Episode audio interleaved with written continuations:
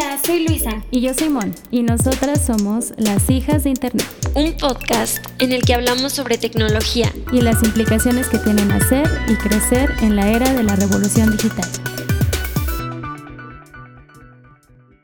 Hola, hijas de Internet, qué gusto estar en otro episodio más. Eh, hoy tenemos un episodio muy intenso, pero muy pertinente para el contexto.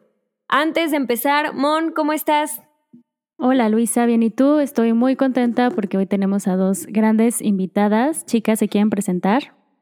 De este lado está Neris, abogada en R3D, Red en Defensa de los Derechos Digitales, y ahí vemos temas de todo tipo, libertad de expresión y violencia de género en línea.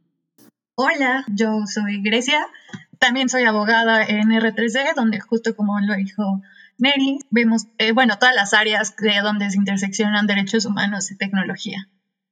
Pues chicas, muchísimas gracias por aceptar la invitación para grabar con nosotras. Y pues justo como dice Luisa, nos parece muy pertinente hablar de este tema porque el año pasado, en diciembre, asistimos a un evento para hablar sobre temas de tecnología y a pesar de que había muchas mujeres en la moderación del chat del Twitch, pues llegó una horda de, hombres a trolear el evento y eh, tuvieron que cerrar el chat, ¿no? Y en su momento, pues a Luisa y a mí, digo, no nos brincó, nos pareció como que, que pues era necesario, ¿no? Dado el contexto para poder continuar con, con la programación de las ponencias, pero después de ese evento tomamos un curso de violencia digital justo con Eris y Grecia en el que hablamos de los tipos de violencia digital que existen en línea y nos dimos cuenta que pues habíamos sido víctimas de un tipo de violencia digital porque pues nuestro derecho a la libertad de expresión de alguna manera fue violentado. Y yo les voy a contar otro caso, por ahí del 24 de diciembre en la noche de la Navidad. Se me ocurrió poner en Twitter, contestar un tweet a un pues a un individuo que puso que felicitaba a todos los ingenieros y de verdad que en muy buena onda se me hizo muy fácil ponerle e ingenieras. Solamente puse eso. Pues ya me fui a dormir y el milagro de la Navidad es que amanecí con un montón de, de respuestas, de ofensas, pero como a la semana me Twitter me bajó mi perfil y ya cuando pedí como una explicación de por qué, pues decía que, que ese tweet que había puesto de e ingenieras lo habían denunciado muchísimas personas y que mi contenido había, había irrumpido las normas. Pero pues obviamente metí revisión y pues me devolvieron mi cuenta. Yo sé que igual hay muchos tipos de violencia y que tal vez lo que yo viví fue algo muy pequeño, pero sí creo que la manera en la que me sentí, pues sí fue como triste como viví mi internet, ¿no? O sea, sí estuve pensando como bloquear un rato mi Twitter para que me dejaran de molestar. Este episodio es un esfuerzo por comenzar a hablar del tema y señalar que existe un problema en cómo las mujeres vivimos Internet. Según datos del módulo de ciberacoso de la encuesta nacional sobre disponibilidad y uso de las TIC en los hogares, el 24% de las mujeres usuarias de Internet en México declaró haber experimentado alguna situación de ciberacoso. Según esta fuente, las mujeres jóvenes entre 20 y 29 años somos las más propensas a experimentar algún acto de ciberacoso. Además, los actos más frecuentes, según la encuesta, son las insinuaciones, el contacto mediante identidades falsas, mensajes ofensivos y recepción de contenido sexual. Chicas, pues ¿quién mejor para hablar de esto que ustedes? Nos podrían ayudar a conceptualizar un poco qué es la violencia digital y por qué importa hablar de este tema. Desde R3D trabajamos en, una definición que pueda ser utilizada de forma amplia pues que pueda ser retomada muchas veces por parte de estas legislaciones que están siendo reformadas en torno a atender estos tipos de violencia.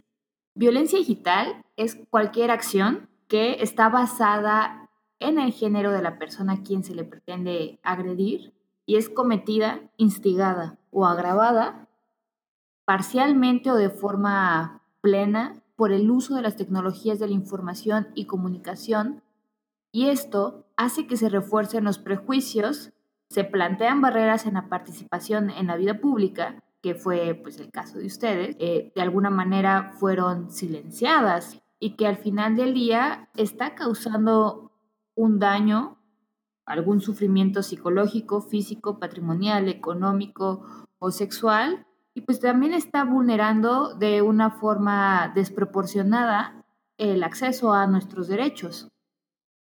Pues nosotras usamos este concepto también para, para incluir una serie de agresiones, pero que al final tienen este, e, este objetivo. Y es muy importante darles nombre porque muchas veces una de las principales acciones, bueno, más bien herramientas que nos ayudan cuando estamos ante estos tipos de violencia es nombrarlo es decir como, oye, esto también me afecta, esto también tiene un impacto en mi estabilidad mental, en mi estabilidad física, eh, emocional y todo lo demás. O sea, entonces lo que siempre decimos es como, es importante darle nombre porque así podemos empezar a estudiar los efectos y cómo poder combatirla. La violencia digital también tiene matices por género.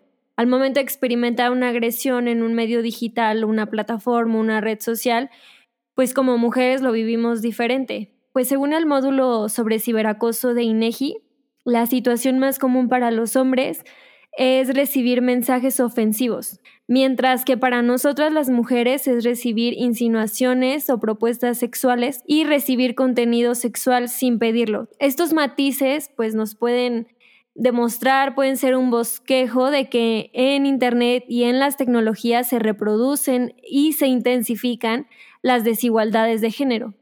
Otra cosa que vale la pena eh, recalcar una y otra vez es que lo virtual es real, ¿no? Que muchas veces pensamos que nuestra vida cotidiana pues no tiene nada que ver con lo que sucede en redes. Y la realidad es que pues todos estos actos de violencia que, que existen mm, y a los que estamos expuestas las mujeres nos afectan, ¿no? Mental, emocionalmente y pues tienen consecuencias reales en nuestras vidas.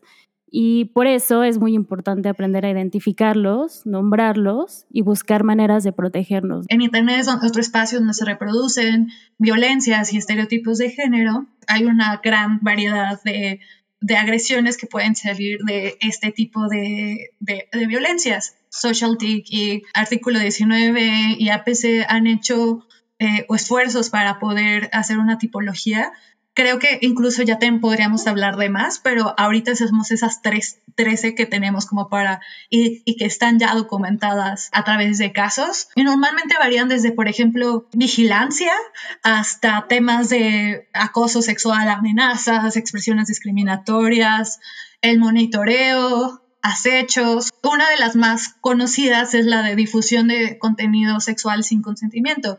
Este, pero justo lo que siempre decimos es, esto no es la única, es, no es el único tipo de violencias que existen.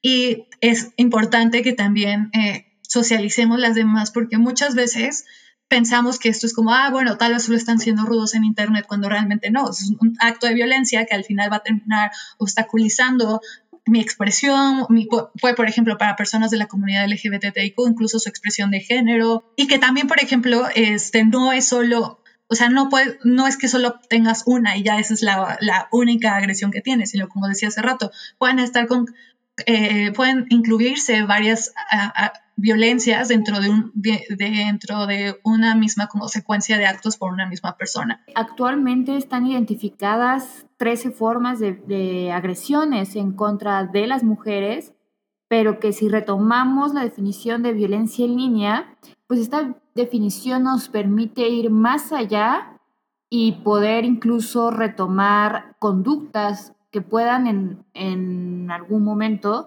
también ser documentadas como diferentes formas o mutaciones de estas agresiones en línea en contra de las mujeres.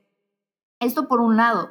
Y por el otro lado también hacer hincapié en que muchas veces cuando las mujeres sufrimos este tipo de violencia en línea, no solamente es una agresión aislada, no solamente es este, el acceso no autorizado, sino que es el acceso no autorizado para suplantar mi identidad, para pedirle a las mujeres que forman parte de mi círculo de amistad imágenes íntimas sin su consentimiento verdadero, porque no, porque se están haciendo pasar por mí, y que posteriormente también las voy a traer a que caigan en el error de entrar a una cuenta apócrifa, digamos Facebook, que den su nombre de usuario, su correo o su contraseña y al entrar ellas puedan perder el acceso a su cuenta. Esto lo retomo como un ejemplo, ahora sí que de casos de la vida real, mujer casos de la vida real. ¿Por qué? Porque estas han sido situaciones que han atravesado muchos círculos de mujeres. Otro ejemplo de estas formas de violencia que contienen una pluralidad de agresiones, pues son la difusión de información personal sin consentimiento, pero no tanto hablando de contenido íntimo, sino hablando más de lo que es el doxeo. El doxeo es agarrar, pongo una foto del perfil de mi exnovia, pongo su número de celular, pongo su correo electrónico y digo que es una sexoservidora, que hace un muy buen servicio y que la pueden encontrar en tal lado. O sea, el revelar este tipo de información personal para causarle un daño tiene efectos sumamente denigrantes. Las plataformas deberían de tener mecanismos e-, efectivos para poder lidiar con esta cosa. La verdad es que lamentablemente mucho muchas veces no pasa o quien está moderando además tiene problemas como, o, a veces, por ejemplo, ni siquiera es humano, simplemente quien contesta un algoritmo que analiza generalidades y no el caso concreto y tienes que pedir apelaciones y demás. Pero es muy complicado que también no se socialice o que haya plataformas que tienen sistemas de apelaciones muy complicados, cuando ese debería ser una de las responsabilidades principales de una plataforma es asegurarse que sus usuarios, sus personas usuarias estén en un entorno seguro. Nos pasa que nos llegan estos casos muy seguido, pero pues obviamente muchas veces no, no podemos llevar todos, por ejemplo, ya en un litigio o demás, pero sí somos como primeras respondientas de este tipo de agresiones. En R3D nosotras tenemos comunicación constante con las plataformas, Facebook, Twitter principalmente, y pues hay alguna forma comunicación directa. Entonces, hay ocasiones en las que justamente estos mecanismos de denuncia se vuelven muy lentos, por ejemplo, por el caso de la pandemia, o sencillamente no tienen los mismos criterios, ¿no? Puede que esta tecnología de inteligencia artificial haya procesado la denuncia, haya determinado que no aplicaba la apelación y descarta la situación y tu cuenta sigue ahí, a pesar de que es una cuenta apócrifa que se está haciendo pasar por ti y que probablemente está cometiendo eh, fraudes con, con tu imagen, que no es, no es poca cosa, es algo muy serio. Entonces, ante este tipo de situaciones que se vuelven demasiado complicados para las personas porque los medios convencionales, los propios medios que te dan las plataformas resultan inefectivos, llegan casos a nosotras y a través de esto, pues podemos, eh, pues muchas veces comunicarnos y decir, mira Facebook, mira Twitter, este es el número de folio, esto es lo que está pasando, este es el contexto, por favor, revisa con tu equipo técnico qué es lo que está sucediendo. Y entonces, en un lapso relativamente corto de tiempo, nos dan una respuesta y nos dicen, mira, es que aquí no aplican las políticas porque para la, la, la, pero muchas veces eh, llega a suceder que es un tema de inteligencia artificial que está fallando y que nuestros técnicos tienen que arreglar. O es un tema que por falta de personal durante la pandemia no habíamos podido atender, pero que este, pues ya hicieron de nuestro conocimiento y lo vamos a escalar. Esto es dentro de el marco de lo que se puede hacer y lo que se puede trabajar con las plataformas. Pero también está toda esa parte que ya implica pues empezar a girar todo el mecanismo, todos los procesos legales y que muchas veces las personas creen que ante este tipo de situaciones no es suficiente con que la plataforma baje cierto contenido porque hay alguien detrás de ese daño que se te hizo y quieres encontrar una forma de tener una reparación. Reparación entendida en el maldito, ese es un delito, quiero cárcel para ti, o reparación en el sentido de, oye, me generaste un daño, me generaste costos, me generaste toda una situación y pues puedo entender que eres un niño rata con muchos problemas. Yo soy niña rata, pero, ajá. niño rata mal pedo. Oigan, pero entonces lo que hacen es como el primer paso, ir directo con las plataformas. Y ya después algunos casos sí los han llevado a, en un proceso legal. Eh, aquí creo que es importante hacer la distinción en que no es optativo o no hay un orden, ¿sabes? Una cosa es el proceso que se lleva a través de las plataformas, que es un medio privado, y otra situación muy distinta es el proceso a través de las autoridades de justicia, que pueden ser en paralelo o puede ser uno y luego el otro, o puede ser uno sí y el otro no, pero el tema es que no hay un orden, tú puedes decidir empezar estos procesos de apelación y a la par también puedes ir al MP y decir, oye, quiero denunciar esto que me está sucediendo o iniciar todo lo que es un proceso por la vía civil por daño moral. No está de más resaltar que si hay un primer paso, yo creo, desde mi perspectiva, es aprenderla a identificar, ¿no? Aprender a identificar la violencia. Sí, totalmente. En el ejemplo que les di al principio, yo no me había dado cuenta que eso era un acto de violencia. Ya leyendo el tema, como que caí en cuenta de que muchas de las cosas que nos suceden a las mujeres en Internet son actos de violencia. Y entonces ya una vez que lo identificas, puedes buscar alguna solución. O sea, dentro del manual de primeros auxilios que le puse a un documento que estoy trabajando, primero que nada es decirle a la persona que, o sea, se tome dos segundos en serio para respirar, porque muchas veces, muchas veces llegan tan agitadas tan consternadas que ni siquiera puedes como poner bien la historia para escuchar cómo ayudarlas y demás. Entonces, primero es tranquilizarse, recordarles que no es su culpa, que estas agresiones son agresiones que son reales y que se importan, no es solamente un mensaje de un troll que ignores y ya, ¿no? O sea, no, afectan y afectan a tu, como decíamos, a tu integridad emocional, a tu integridad física, a, ajustar la historia a uno de estos tipos de violencia y es como, ah, ok, esto está pasando. Socializar estos conceptos para decir como, oye, no es que estés loca, no es que estés siendo una exagerada ni nada, porque muchas veces dicen eso, lamentablemente son violencias reales y son violencias que agravan. Y también hay que recordar que no es, o sea, no es obligatorio que tengas que meter una denuncia o llevar un, y llevar un juicio penal. Hay otras vías, como por ejemplo muchas veces nos han llegado chavas que nos dicen, yo solo quiero que esto no esté y ya, no quiero ni llevar un juicio, me vale, estoy harta, solo quiero que esto no esté y con esto me tengo por satisfecha.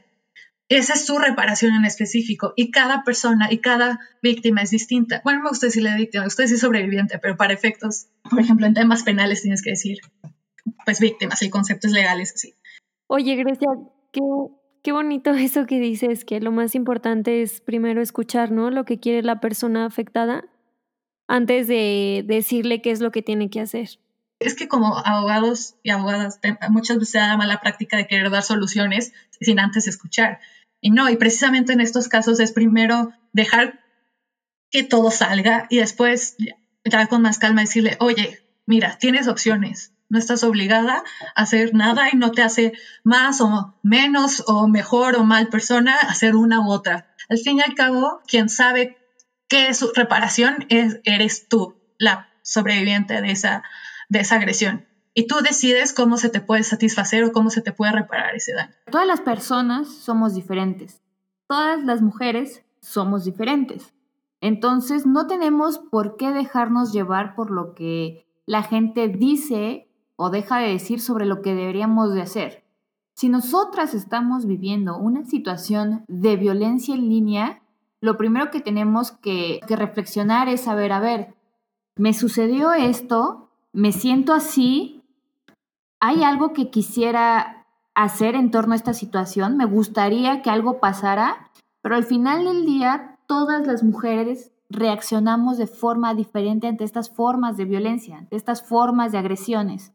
Entonces, lo primero que hay que hacer es, aquí lo recomiendo ampliamente, recordar que luchadoras, Social TIC y APC han identificado 13 tipos de violencia.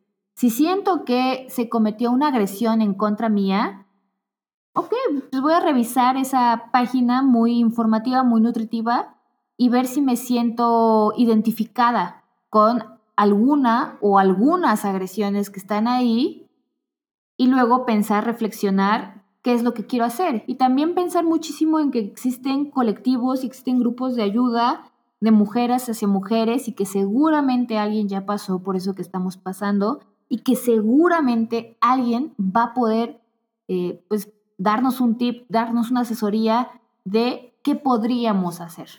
Claro, y yo creo que en México en general se tiene mucho esta idea de que todo se puede resolver con derecho penal, ¿no? O sea, con prisión, digamos. Pero es importante recordar o, o tener en cuenta, más bien considerar, que todos los procesos legales son muy desgastantes. Necesitas un abogado pues que tenga cierta sensibilidad, te vas a tener que enfrentar a un ministerio público que no va a tener ningún tipo de perspectiva de género, implica mucho tiempo, son procesos altamente desgastantes. Pero pues existen ya leyes, ¿no? Existe la ley Olimpia que ya se pasó en varios estados y eh, a nivel nacional pues también se está discutiendo. Tenemos todas estas herramientas, pero pues que van a implicar cierto desgaste emocional. Como abogada es lo primero que le tienes que decir a, a la persona, es como no, no caer en este clásico, sí, yo te llevo todo el proceso y todo va a salir como miel sobre hojuelas y ser muy realista sobre lo que hay allá afuera y, las opciones que hay. Por ejemplo, estamos, hemos estado mencionando el proceso penal y en especial por cómo en algunos estados donde la legislación no es precisamente la mejor, entonces puede terminar en revictimización o están mal diseñadas que ni siquiera se puede llevar bien a, a una judicialización de ese caso en específico. Entonces, por eso, pues decimos, bueno, si, es, si bien sí está la penal, por ejemplo, yo también diría, está lo de las plataformas, si nada más quieres que se baje. Ha habido veces donde te dicen, es que yo solo quiero una disculpa, o yo solo quiero que me repare. O sea, o por ejemplo, como está pasando en, el caso de una amiga muy querida. O sea, sí quiero que me diga, me pida perdón, pero al mismo tiempo también quiero que, no que le duela, pero como sí recibir, recibir como una compensación física de su dolor, ¿no? Y le dije, ah, bueno, está esto que puede ser daño moral.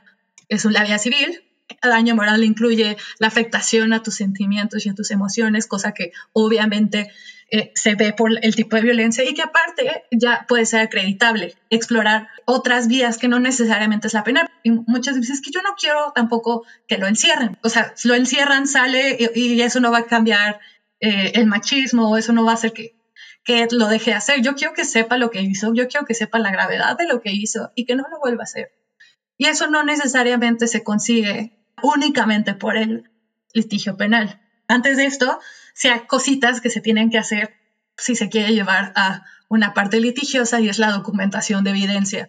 Y que es muy importante, es parte de los primeros auxilios cuando pasa la agresión, es cómo documentar lo que pasó y evitar, por ejemplo, también cosa que puede pasar con el MP, evitar que se, que se pida a las plataformas que se borre todo. No es que tenga que salir la foto pública todavía, sino se puede eliminar la foto del público, pero se pueden guardar registros que después sirven para ofrecerse como pruebas.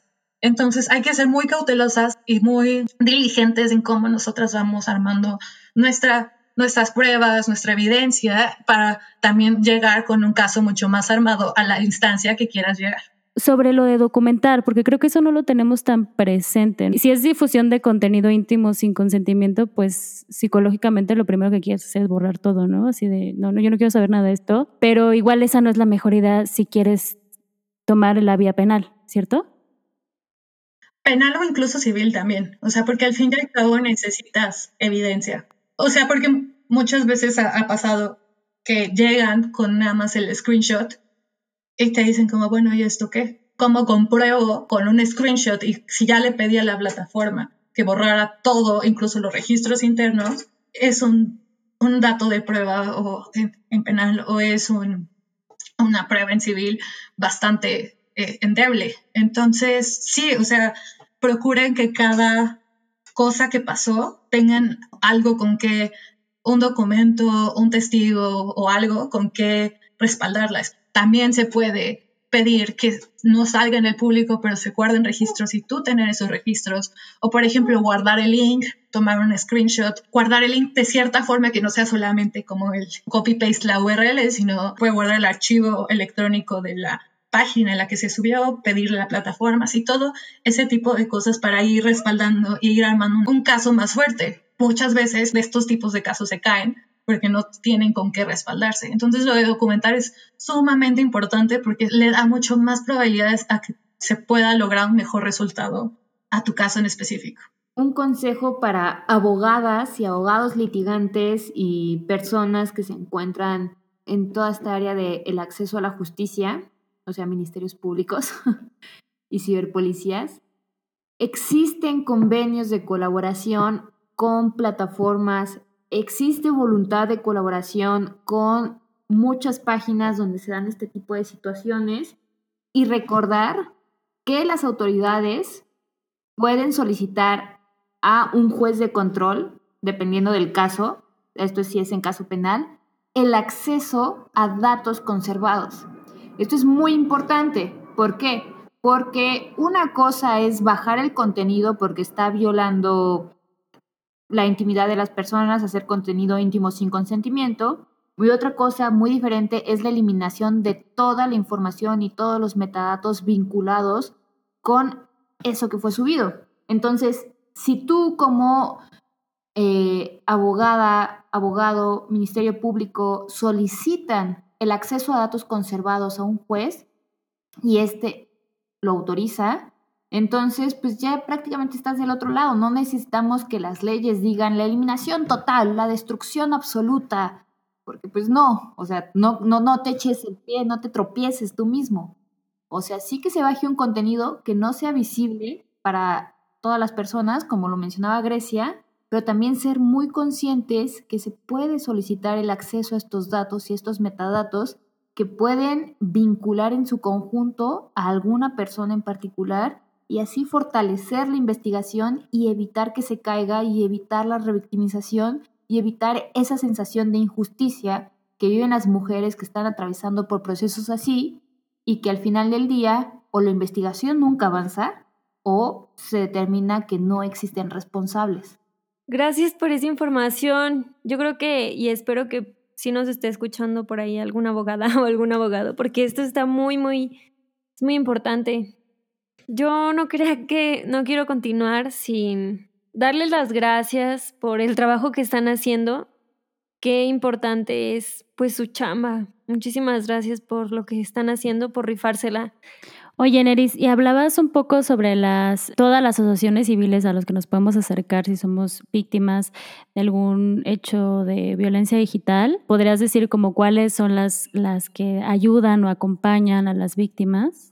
Empezar por una página que está explorando mucho y que me gusta, que es acoso.online.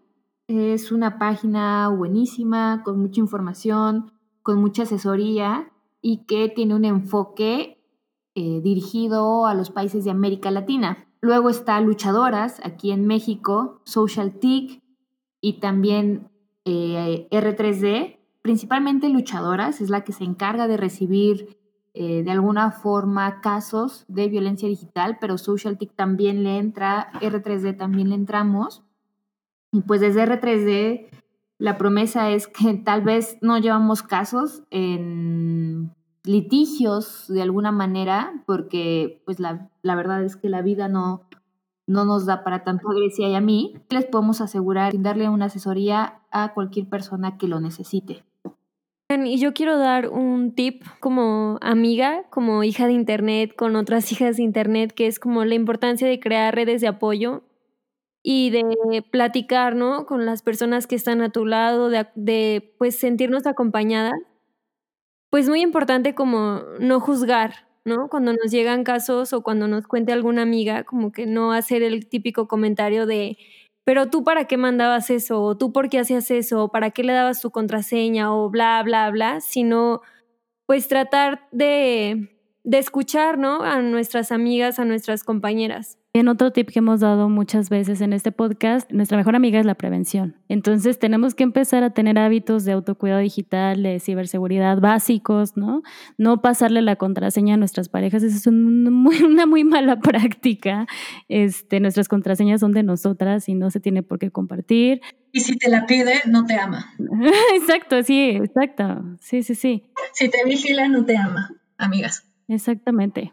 Y pues sí, o sea, tener cuidado con nuestras contraseñas, cambiarlas constantemente, activar verificación de dos pasos. Bueno, ya tenemos un episodio de ciberseguridad, lo pueden escuchar. Chicas, eh, no sé si ustedes quieran dar un mensaje final a todas las hijas de Internet, si quieran dejarnos sus redes sociales para correr a seguirlas. Pueden seguirme por Twitter en arroba nerisampi y también pueden seguir a R3D en arroba R3DMX. Pues muchas gracias por la invitación. Recuerden que pueden contar con nosotras, y cuando digo nosotras, son Luisa, son Mon, son Grecia. Entonces, pues no queda nada más que agradecer este hermoso espacio.